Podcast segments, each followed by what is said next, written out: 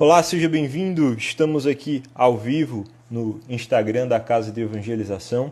Hoje temos um convidado especial, que é Matheus Mota Lima, do Instituto Borborema. Então, esperando aqui ele entrar na live. Então, seja bem-vindo. Hoje nós vamos falar sobre um tema muito importante, sobre a santidade, sobre aquilo que a traça não corrói, que o ladrão não consegue roubar que é sobre o nosso tesouro no céu. Então, seja bem-vindo a esta live. Vamos falar sobre é, um curso muito importante que está gratuito aí é, na internet, para que todos também possam aproveitar. E vamos falar sobre o nosso caminho para o céu.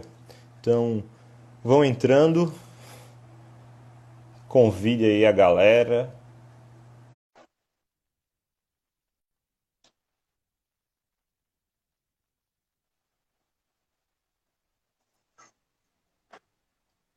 Olá, Matheus, boa noite. E aí, como é que está, meu garoto? Tudo bem, graças a Deus. Como diz Santa Teresa, melhor do que mereço. Ah, isso aí é uma verdade, né? É. Sempre. Exatamente. Cada safada desse ainda respirando já tá. Exatamente. Como é que como é que a terra não abre para me consumir? Você está muito e... profundo hoje, viu? Oh, é porque o tema da live é profundo.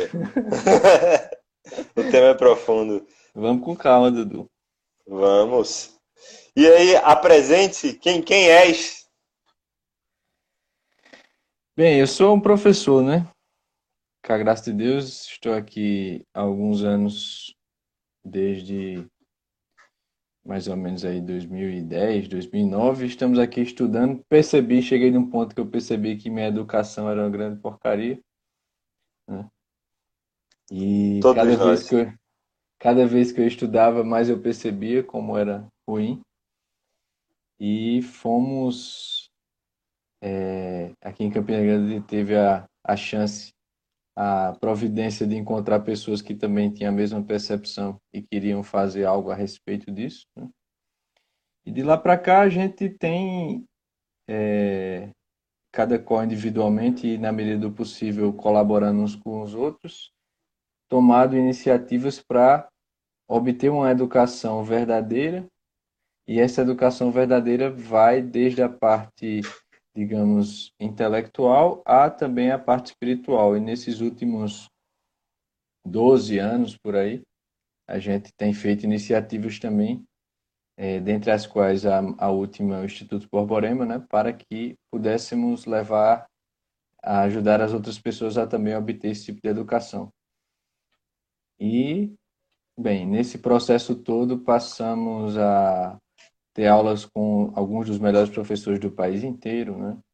E fomos chegando efetivamente a perceber aquelas coisas que funcionavam para o desenvolvimento da, das nossas capacidades, nos ajudava a estar de frente com a vida e, bem, é, agora estamos cada vez mais, graças a Deus, dando aula para as demais pessoas do não só daqui de Campina Grande, mas pela internet e outros lugares do, do país, inclusive esse pessoal maravilhoso e lindo de João Pessoa. Né? Obrigado pelos elogios, mas aí para quem não conhece, o Instituto Borborema é uma, uma grande referência a nível Brasil, é, do, do resgate da, do que dizem ser a alta cultura, mas algo muito mais profundo do que isso, é, e que nós, aqui em João Pessoa, da Casa de Evangelização e da Associação de Educadores Católicos, nós, é, numa parceria, né, temos a, a graça de podermos usufruir de todo este conhecimento, todo este esforço que os meninos aí em Campina Grande é, é, construíram e constroem, buscam, certo? É, num, num, serviço de arqueologia, assim, arqueológico, de, de resgatar tesouros esquecidos e escondidos aí no meio de, das trevas. É, mas o tema de hoje, assim, não vou entrar em questões bairristas sobre as cidades, mas vamos falar sobre temas bem mais Até profundos. Até porque ia perder, isso. né? De forma alguma, de forma alguma. Quem sabe um, um, debate só sobre isso, né? sobre João Pessoa e Campina Grande, que este ano não teremos São João, né? Mas vamos falar sobre aquilo que é eterno, aquilo que não passa. E Mateus, você, quando estava divulgando esta, esta conversa, você falou sobre é, um, uma coisa importante, interessante, que onde está a felicidade do homem, onde é que está a satisfação do homem? Quando a gente olha para o homem, né, para, para o ser humano, a gente acaba pensando que ele é um ser defeituoso, porque todas as outras criaturas encontram nelas mesmas a realização, mas o homem ele nunca está satisfeito com nada. É um animal defeituoso ou está procurando a satisfação e a felicidade no local errado? Eu acho que a gente poderia dizer que são ambas as coisas, né? Mas a questão é que é, uma grande dificuldade do nosso tempo é o seguinte, Dudu. Outrora você meramente dizia, certo? É possível alcançar a perfeição, é possível alcançar determinada virtude, é possível fazer tal coisa, e as pessoas por si mesmas já achariam, já se voltariam a fazer aquilo. Hoje em dia, a gente tem que justificar a importância de uma virtude, a importância da grandeza, a gente tem que convencer as pessoas não de precisamente obter, mas delas considerarem como algo realmente bons em si, né? Ou seja, há uma dificuldade muito grande de falar disso e, e nos últimos dias eu venho pensando naquele evangelho lá que foi do domingo anterior da quaresma, né? que nosso Senhor ele encontra a samaritana lá no, no poço. E aquilo ali é muito, muito profundo, né? Porque Nosso Senhor se volta para a samaritana. Tenho sede, né? E dá-me de beber. E a samaritana, né? É, fica falando lá e Nosso Senhor diz: Se conhecesses o dom de Deus e quem te pede, dá-me de beber. Né? Essa é a situação que a gente se encontra. Veja, aquela samaritana lá, que na verdade tinha vários maridos, passaram, né? e ela estava com o que não era o marido dela, estava numa miséria humana, desgraçada, estava na frente do próprio Senhor que criou o universo, que mantém todas as coisas, de, do qual efluem todas as qualidades, todas as coisas todas as grandiosidades. Está ali com a, a delicadeza de pedir algo daquela, daquela samaritana, daquela miserável. E ele diz isso aí, né? Então, se, se conhecesses o dom de Deus e quem te pede, dá-me dá de beber. Ou seja, existe uma grandiosidade Existe o próprio Deus que vai ao encontro da miséria nossa. E nós, por ignorarmos isso, acabamos naquela situação de, estando diante daquele que pode dar tudo, a gente fica ainda fazendo moída ali, né? Como a, uhum. a samaritana. Então, é, tem um, nessa passagem, né? Tipo, a, a, ali estava o Criador do universo, né? O Deus eterno. E já, já é surpreendente e estranho que ele nos ame, já é surpreendente, foge da, da, da, nossa compreensão, que assim, esse Deus eterno, grandioso, nos ama, mas é, o que surpreende ainda mais é que além de nos amar, ele nos pede algo. Né? E, e é justamente assim, essa resposta que, que a gente vai tentar falar aqui, mas assim, é, não a surpresa do amor de Deus, ela é superada com a surpresa de que Deus em, em nossa vida, ele pede algo para a gente, é um daime de bebê, é, é uma ajuda pra, para algo. É, Deus ele se utiliza de cada um de nós como suas ferramentas para para que nós possamos assim matar a sede dele. É, o grande problema de falar dessas coisas é primeiro que as pessoas elas não sabem o que é Deus, né? Assim. E aí eu faço sempre dessa diferenciação lá quando a gente vai ter as aulas, que uma coisa é você enunciar uma fórmula verdadeira, outra coisa é você ver o que aquela fórmula representa, aquela fórmula representa. Outra coisa é você ter a experiência, você se unir com aquela verdade. Então, quando a gente fala Deus, se as pessoas, como geralmente tem um déficit é, imaginativo e na verdade uma, na verdade não tem nenhuma percepção do que é verdadeiramente a verdade, isso passa como se fosse uma mera fórmula, mas ninguém parou para meditar o que é isso, né?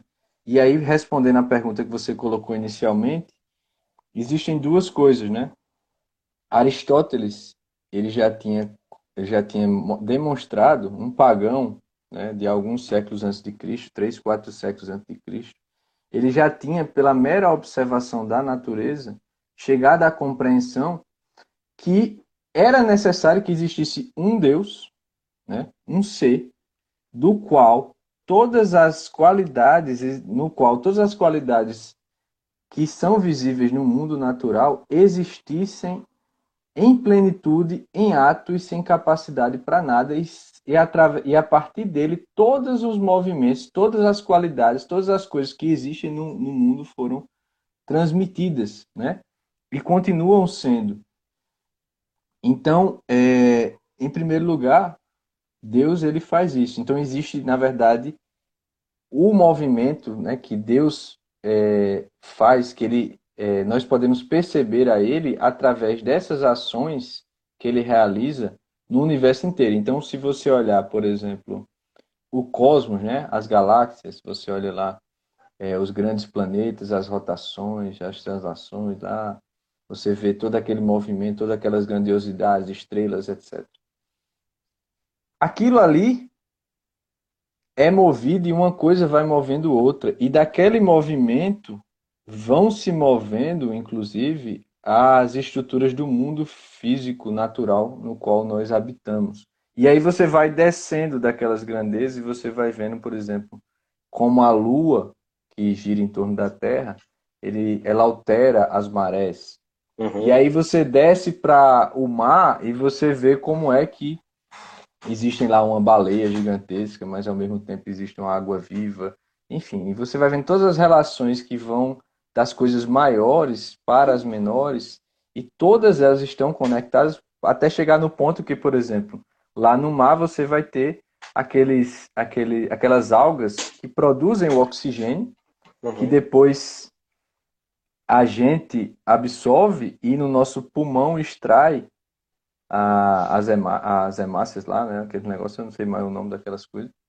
Mas colocam no nosso sangue e aquele o sangue vai levando para as outras partes do corpo para que aquilo ali seja é, o pulmão, aí do pulmão o sangue, aí o coração bombeia, aí o sangue vai sendo levado para todas as partes e uma parte vai contribuindo e alterando e passando coisas para outra, mas existe toda uma cadeia que vai desde o planeta das galáxias até a alga, até o nosso corpo e como o próprio funcionamento do corpo.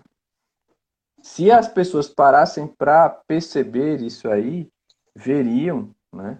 E aí você pode pegar até os átomos, até a, a, todas as cadeias que existem, até o corpo humano, os átomos, etc. E depois você pegar a comunidade humana, né? Como é que ela funciona. E, ou seja, todas as qualidades que existem nessas coisas, inclusive a ordem, né?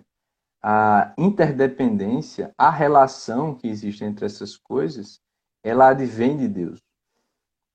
Aristóteles já provou isso, né? mais de 2.000 e 2.300 anos, pelo menos. Uhum. Beleza.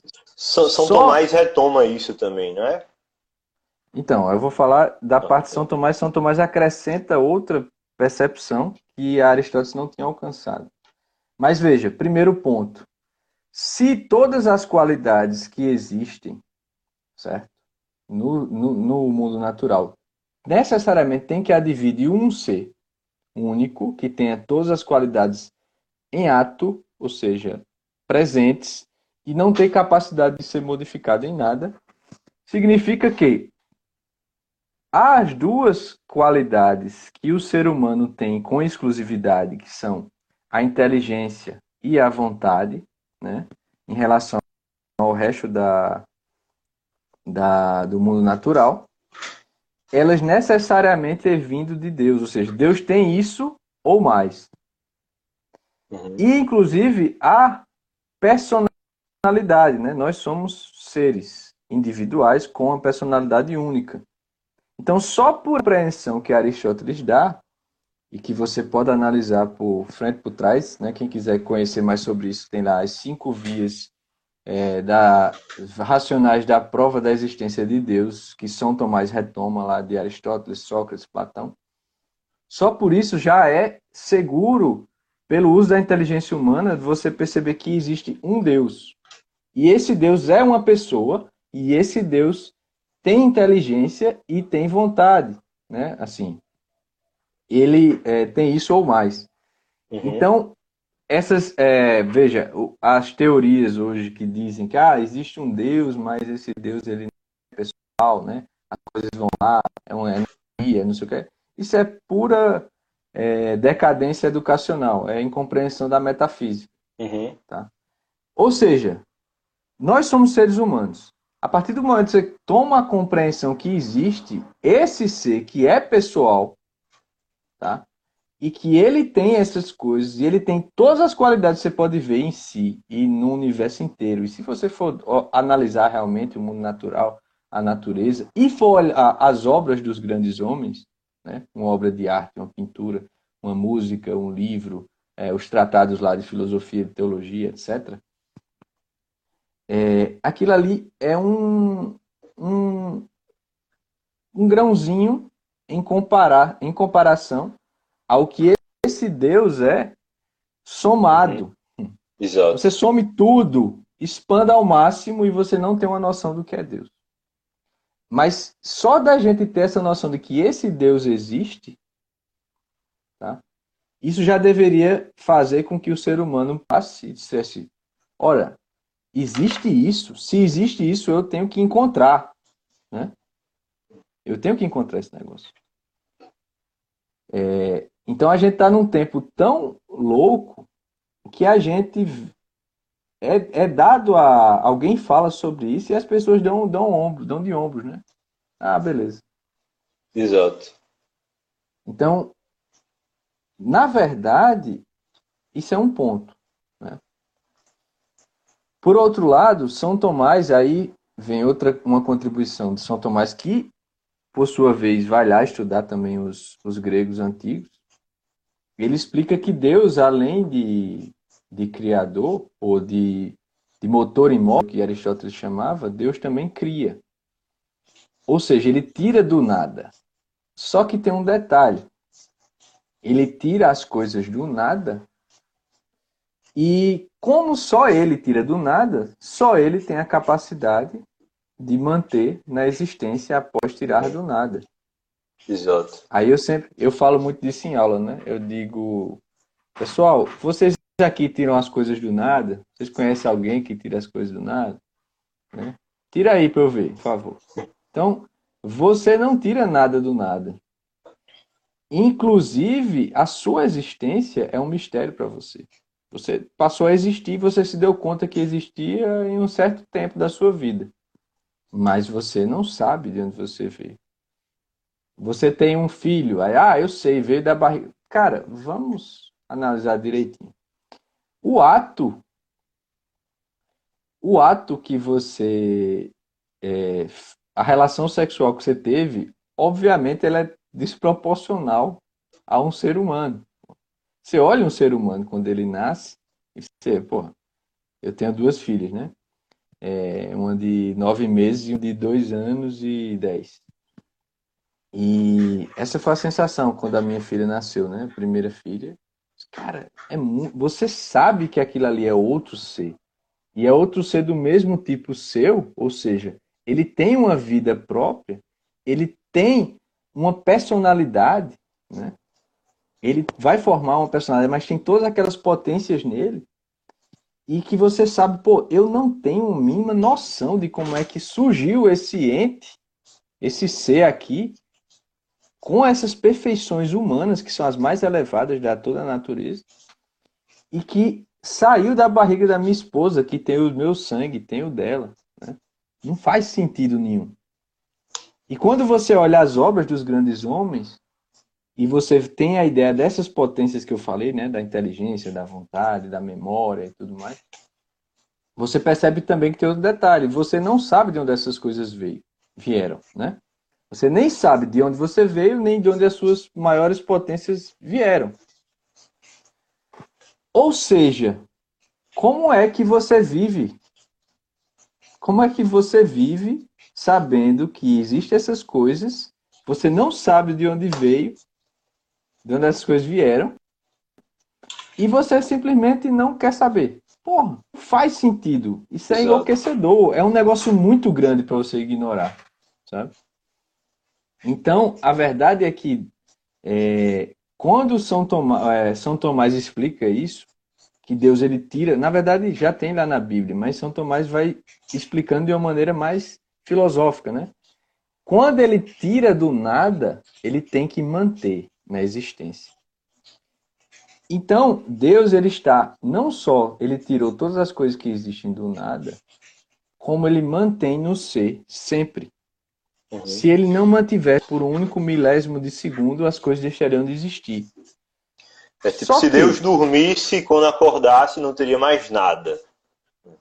Se, é, acho que foi o Pedro, daí do Borborema, ele fez uma live recentemente e ele fez um resumo disso, assim, da profundidade disso. É, Deus sustenta cada átomo do nosso corpo.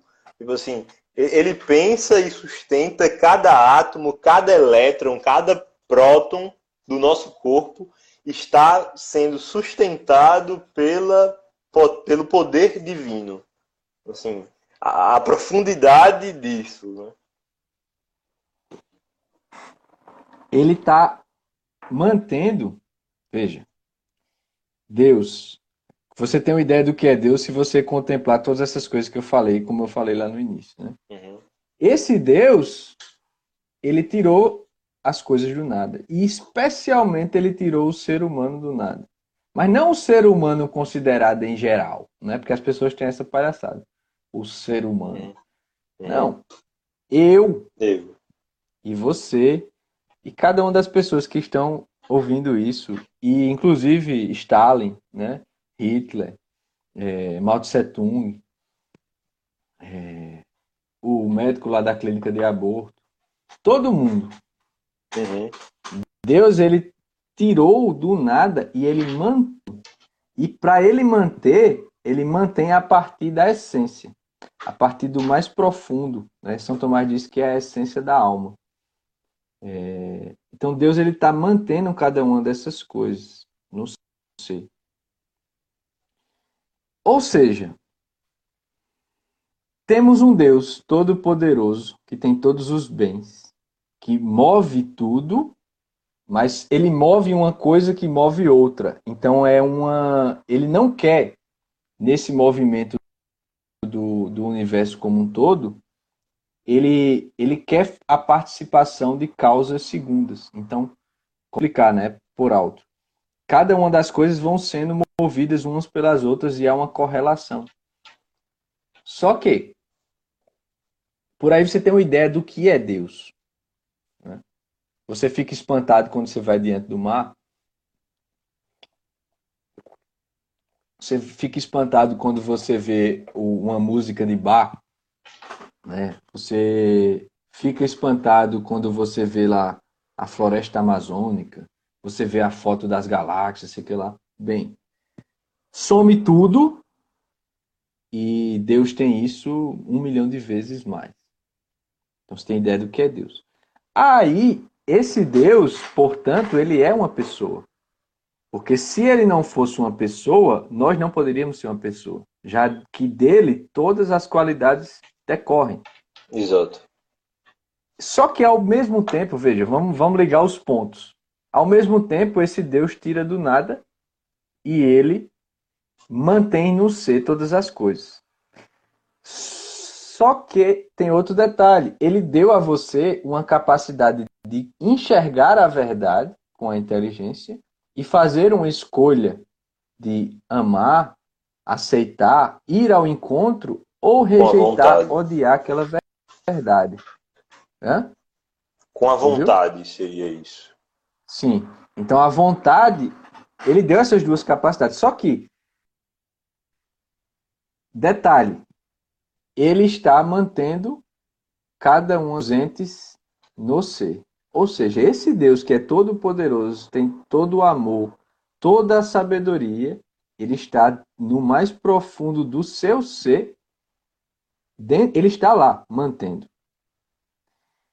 E ele deu a você uma capacidade de enxergar a verdade e se mover a, ao encontro dessa verdade. Certo? Então, bem, quem sabe disso, é uma pena que muitas vezes nós não sabemos disso, né? mas quem sabe disso deve. O normal seria que a pessoa dissesse: bem, se existe isso, eu preciso encontrar isso, eu preciso descobrir isso. Inclusive porque, se você não sabe de onde você veio, nem de onde decorrem suas capacidades, você tem que perguntar, né? Exato. Né? Você tem que encontrar a origem. E você tem que perguntar: o que é que eu faço com isso? Então, é, liga os pontos. É, então é como, na verdade não é como, existem dois mundos. Existe o mundo natural e existe o mundo da alma. E por isso que Santo Agostinho falava que a alma ela é como que um microcosmo, né? A estrutura, a ordem da alma é um reflexo da ordem do mundo natural. Uma coisa é muito correlacionada à outra. Só que tem uma diferença. Para você enxergar a Deus no mundo natural como Aristóteles fez, é necessário que você se conduza pela sua parte é, realmente humana, que é a inteligência, e a vontade para ir descobrindo Deus que está desses, dessa ordem, desses movimentos, milhares de movimentos que vão movendo umas coisas às outras. Então é um encontro com Deus que é bem mais é, intermediado. Você precisa vencer e enxergar Deus por trás, a mão dele por trás dessas coisas. Só que tem outro encontro que é o que é o Deus que está, que é o mesmo Deus que está na sua alma e deu inteligência e vontade para que você faça o caminho ao encontro dele. E esse caminho ao encontro dele, essa relação, já que ele é uma pessoa, é uma relação, é uma relação pessoal. É uma relação pessoal que vai lhe fazendo chegar mais perto e tocar na verdade, né?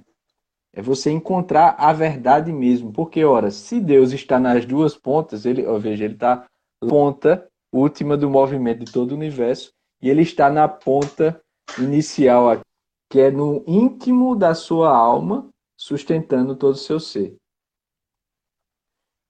Na verdade, na verdade, é só isso que é só ele que, no fim das contas, realmente existe.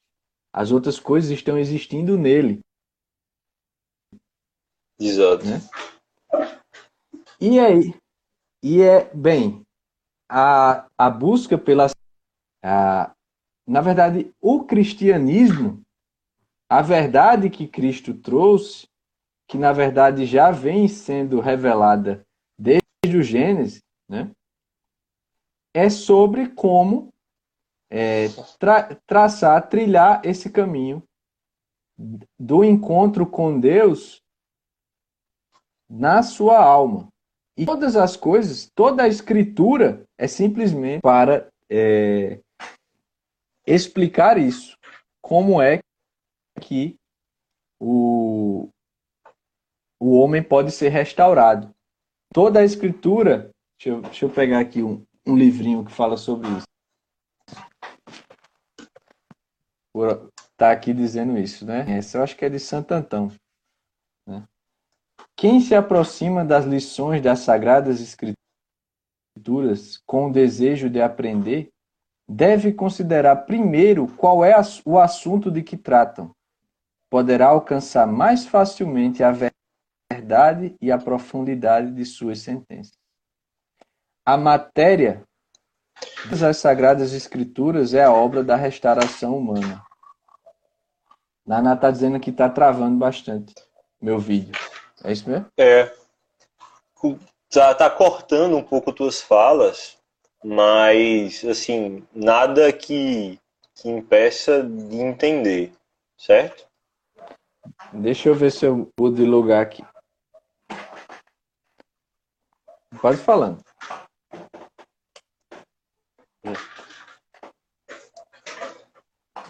Deixa eu ver. Tá, tá tranquilo aí. Pode. Opa. Tá, tá muito longe do roteador? Pode continuar, pô. Tá, tava dando para escutar. Ó, tá, tá, tava dando para entender.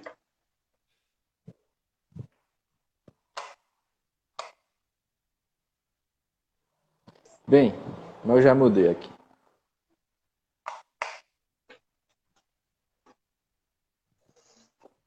Você, você pegou um, um, um, livro de Santo Antão, foi? Foi. Então, na verdade, na verdade, é, o que eu queria dizer com tudo isso. Alô, Delonix. Delonix vive. Na verdade, o que eu queria dizer isso é que é, nós não temos a noção do que é o cristianismo. Então, das bilhões de pessoas que estão no cristianismo, infelizmente perderam a noção que o cristianismo é nada mais, nada menos que é, a disposição, os meios que Deus dispõe, a compreensão que Deus dispõe de como ir ao encontro e alcançar a plenitude da união com esse Deus que está sustentando a sua alma.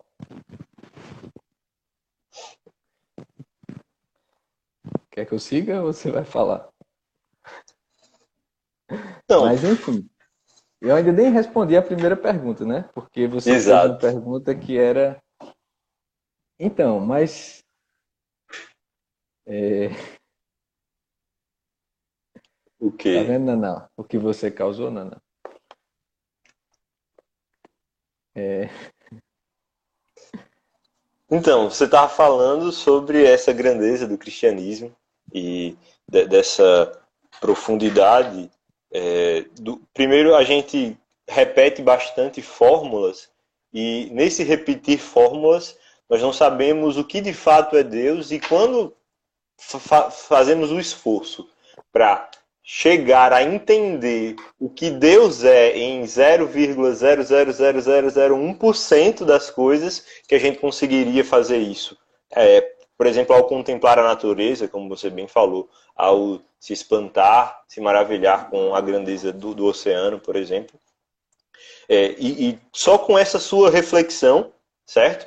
Acredito que as pessoas que estão nos acompanhando já tiveram um, um aumento no, no, horizonte assim da, da percepção sobre a grandeza de Deus e do, e do amor de Deus e do sustento de Deus na vida de cada uma delas. E como você bem falou, que Deus está no início sustentando e criando tudo, mas também está no fim nos sustentando no, no, no nosso, no nosso ser, na, na, nossa essência. E talvez, assim, é, a, a, a resposta para aquela pergunta é que fomos criados para Deus, certo? E como disse Santo Agostinho, é inquieto está, estará o nosso coração enquanto não repousar nele.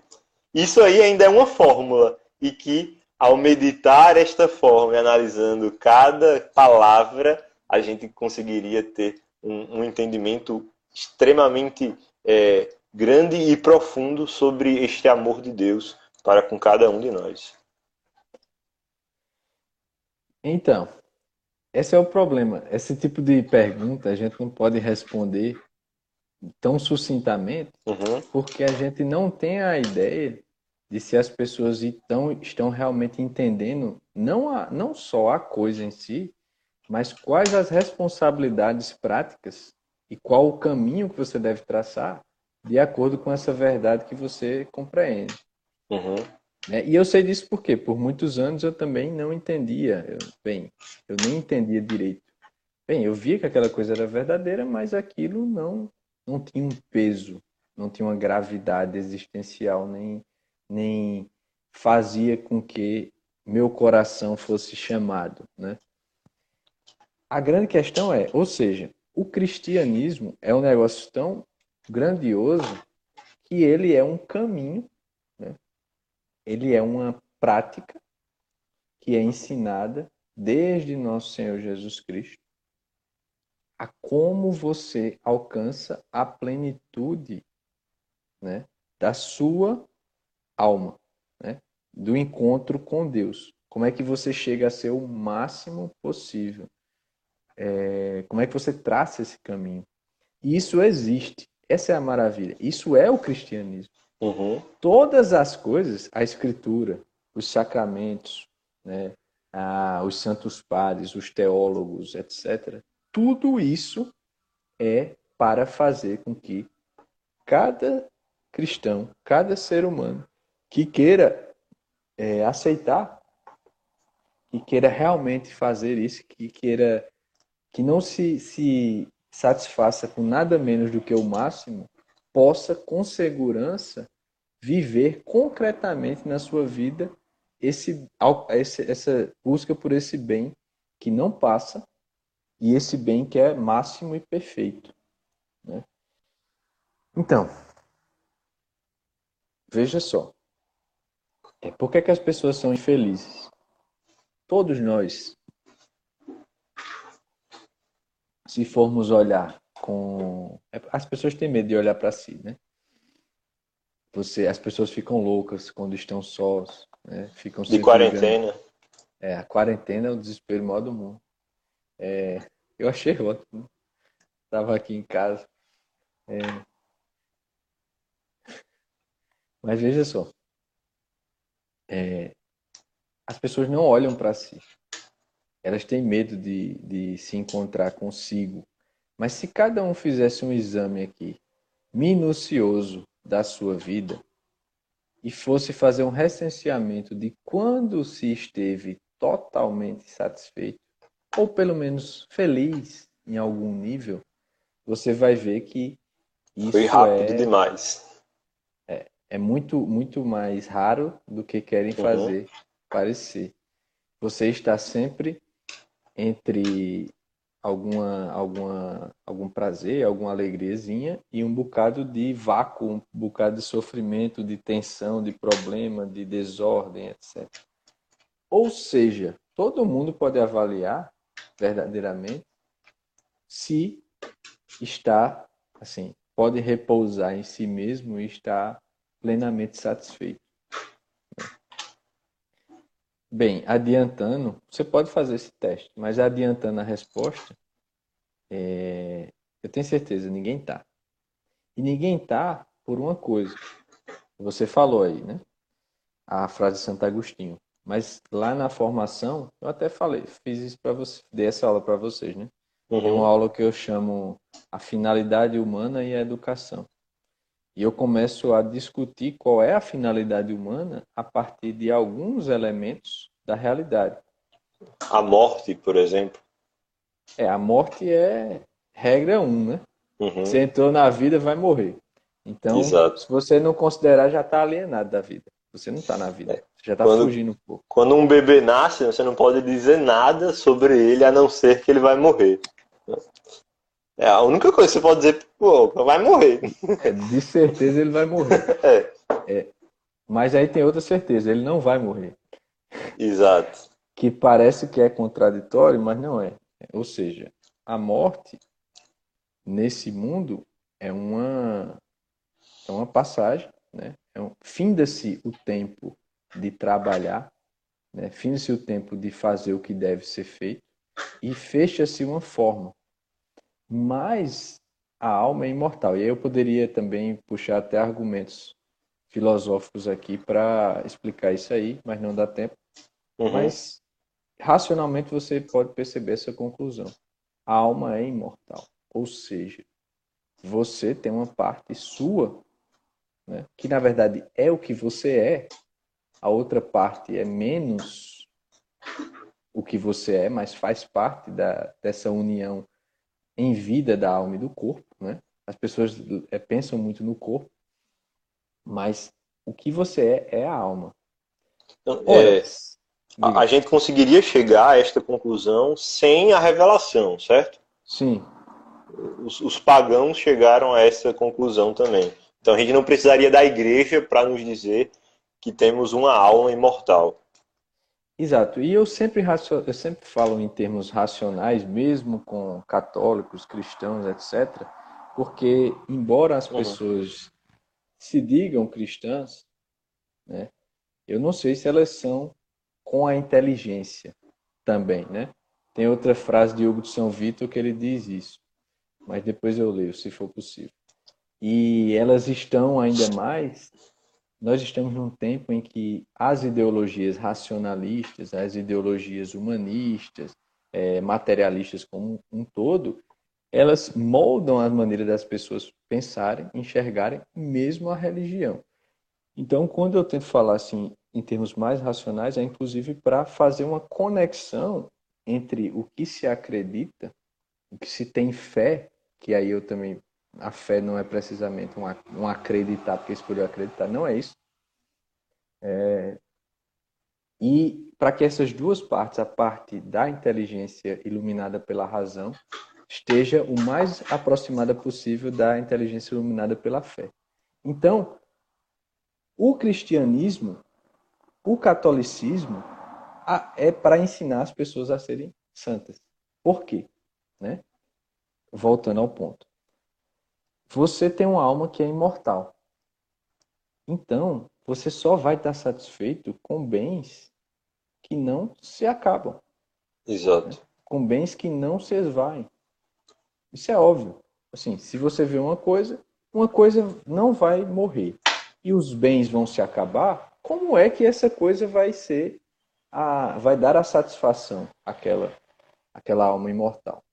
Então, você não vai nunca, se você fizer o análise da sua vida, você nunca vai estar satisfeito com a os bens, né? E você pode olhar isso todas as vezes que você buscou a sua felicidade nos bens que passam, essa felicidade acabou e você voltou a um estado de procurar de novo. E você procura de novo e você não acha. E você vai de novo e você não acha. Então, na verdade, na verdade, nós estamos procurando um bem que seja eterno, né? um bem que seja perene, imortal, que não passa, e nós estamos procurando também algo que seja é, o máximo, o mais perfeito, certo? Então, obviamente, é só é, se você está buscando isso, e aí eu explico também. Tem até uma palestra lá no canal do Instituto que eu fiz falando sobre isso, que é o reino da mediocridade, porque uhum. o único caminho atual é o fracasso. Eu, eu me delongo mais nesse argumento aí da busca Não. pela perfeição que existe no coração de todo homem. Diga. Uma palestra fantástica e que é dever de casa para todo mundo que está acompanhando. Deixa eu ter conversas. Mas a questão é, é, todo mundo, quando está buscando alguma coisa, está buscando a felicidade. Então, o cara que está fumando crack, ele está buscando a felicidade. O cara que está vendo pornografia, ele está buscando a felicidade. O cara que está indo para a igreja, ele está buscando a felicidade. Todo mundo está buscando a felicidade, sendo que essa felicidade tem duas características que é, as pessoas não percebem, mas são as seguintes. Essa felicidade não pode acabar. E essa felicidade tem que ser plena, né? Tem que ser perfeita. E o que é perfeito? Perfeito é, a, é o máximo de algo segundo a finalidade daquele algo. Então, você está buscando em todas as coisas na sua vida a uma felicidade que seja compatível com quem você é como ser humano e que seja uma felicidade que não passa e que seja o máximo. Ou seja, seja a mais elevada possível, a mais perfeita possível. Então, considerando isso, o único caminho para alcançar essa felicidade é essa pedagogia que o cristianismo não é que ela tá, é, o cristianismo está prometendo. O cristianismo tem provas, né? Eu, eu digo sempre que o, você só mede um processo educacional pelas pessoas que saíram daquele que processo. saíram daquele processo. Bem, Isso. quando a igreja, quando eu digo que o ser humano está é, tá buscando uma felicidade que seja perfeita e eterna e perene, que não acabe, aí você vai dar uma olhada, né? E eu estou dizendo que o cristianismo é o único meio de alcançar isso, porque ela faz essa pedagogia de você entrar em si e se aproximar o máximo possível de Deus, que obviamente, como eu falei lá pela prova de Aristóteles, é que tem em si todos os bens em grau máximo, inclusive a própria existência, uhum. né? Então, se você se aproximar efetivamente, aí você vai encontrar esse, esse e aí é isso que Santo Agostinho está falando, né? Que nosso coração não repousa até encontrar a Deus. Por quê? Porque Deus é o único ente, o único uhum. ser que tem todos os bens em grau máximo e é eterno, é mais do que perene, é eterno, não tem nem começo. Então, se você tem a, uma pedagogia para ensinar você a fazer esse caminho, você deveria puta merda, velho, que negócio fantástico. Eu não acredito que existia isso. Né? Eu não acredito. E aí, como eu estava dizendo, você só pode dizer que algo realmente funciona quando você vê os frutos. Então, você quer ver os frutos? Olhe a vida dos santos. Né? Vai olhar. Isso. Vai olhar a vida dos santos e você vai ver que essa pedagogia realmente deu certo. Não foi um nem dois, não. Foram centenas né, de milhares uhum. de santos que foram canonizados. Mas tem muitos outros que não foram canonizados. Exato.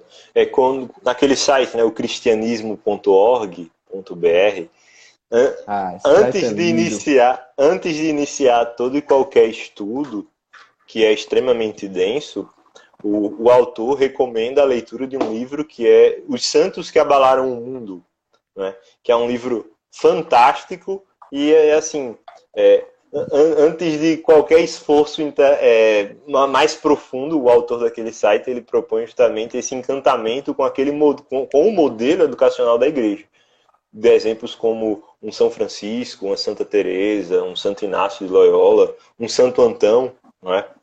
E, e, e foram homens que realmente encontraram a felicidade. Eu até te mandei no WhatsApp antes da, da gente começar que é um poema do Frais de los Reyes, que, que foi um, um frei espanhol, e numa tradução rápida, é tipo, eu, para que nasci? Para salvar-me. Que tenho que morrer é infalível. É, deixar de ver a Deus e condenar-me. Triste coisa será, porém é possível. Possível, rio e durmo e quero me divertir? Possível, e tenho amor ao visível, que faço, em que me ocupo, em que me encanto. Louco devo ser, pois não sou santo. Louco devo ser, pois não, sou, não, sou, não sou santo. Eu acho fantástico esse poema, é, é, é em espanhol, mas assim, retrata essa condição diante de, da, da vida, não é? De, desse, dessa beleza da felicidade que é a santidade e a loucura que não é que é não ser santo. Pois é. Veja só, o que é que acontece? Se você for dar uma olhada na sua vida, vou, agora tentando trazer isso tudo para uma coisa mais prática, né? É... Você passa uma boa parte do seu tempo, você tem 24 horas, você tem um dia, né? E quanto tempo desse dia você está dedicando àqueles bens que não passam? E quanto tempo você está dedicando àqueles bens que passam? Uhum. Né?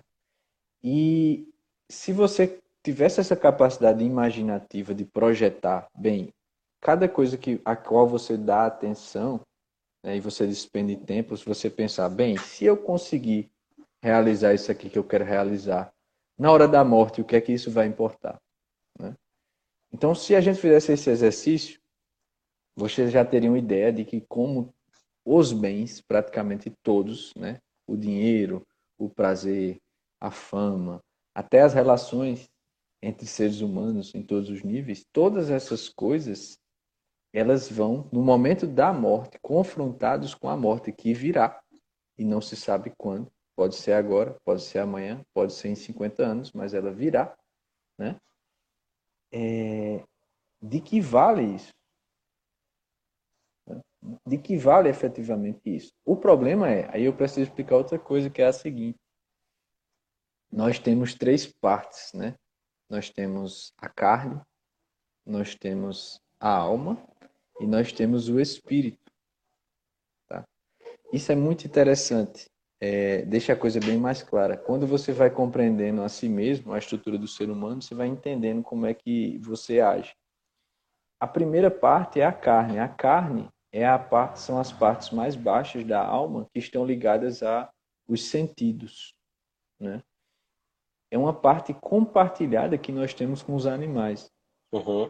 Então, existem bens que são é, ganhos, né, são apreciados por essa parte mais baixa, que são os bens sensoriais.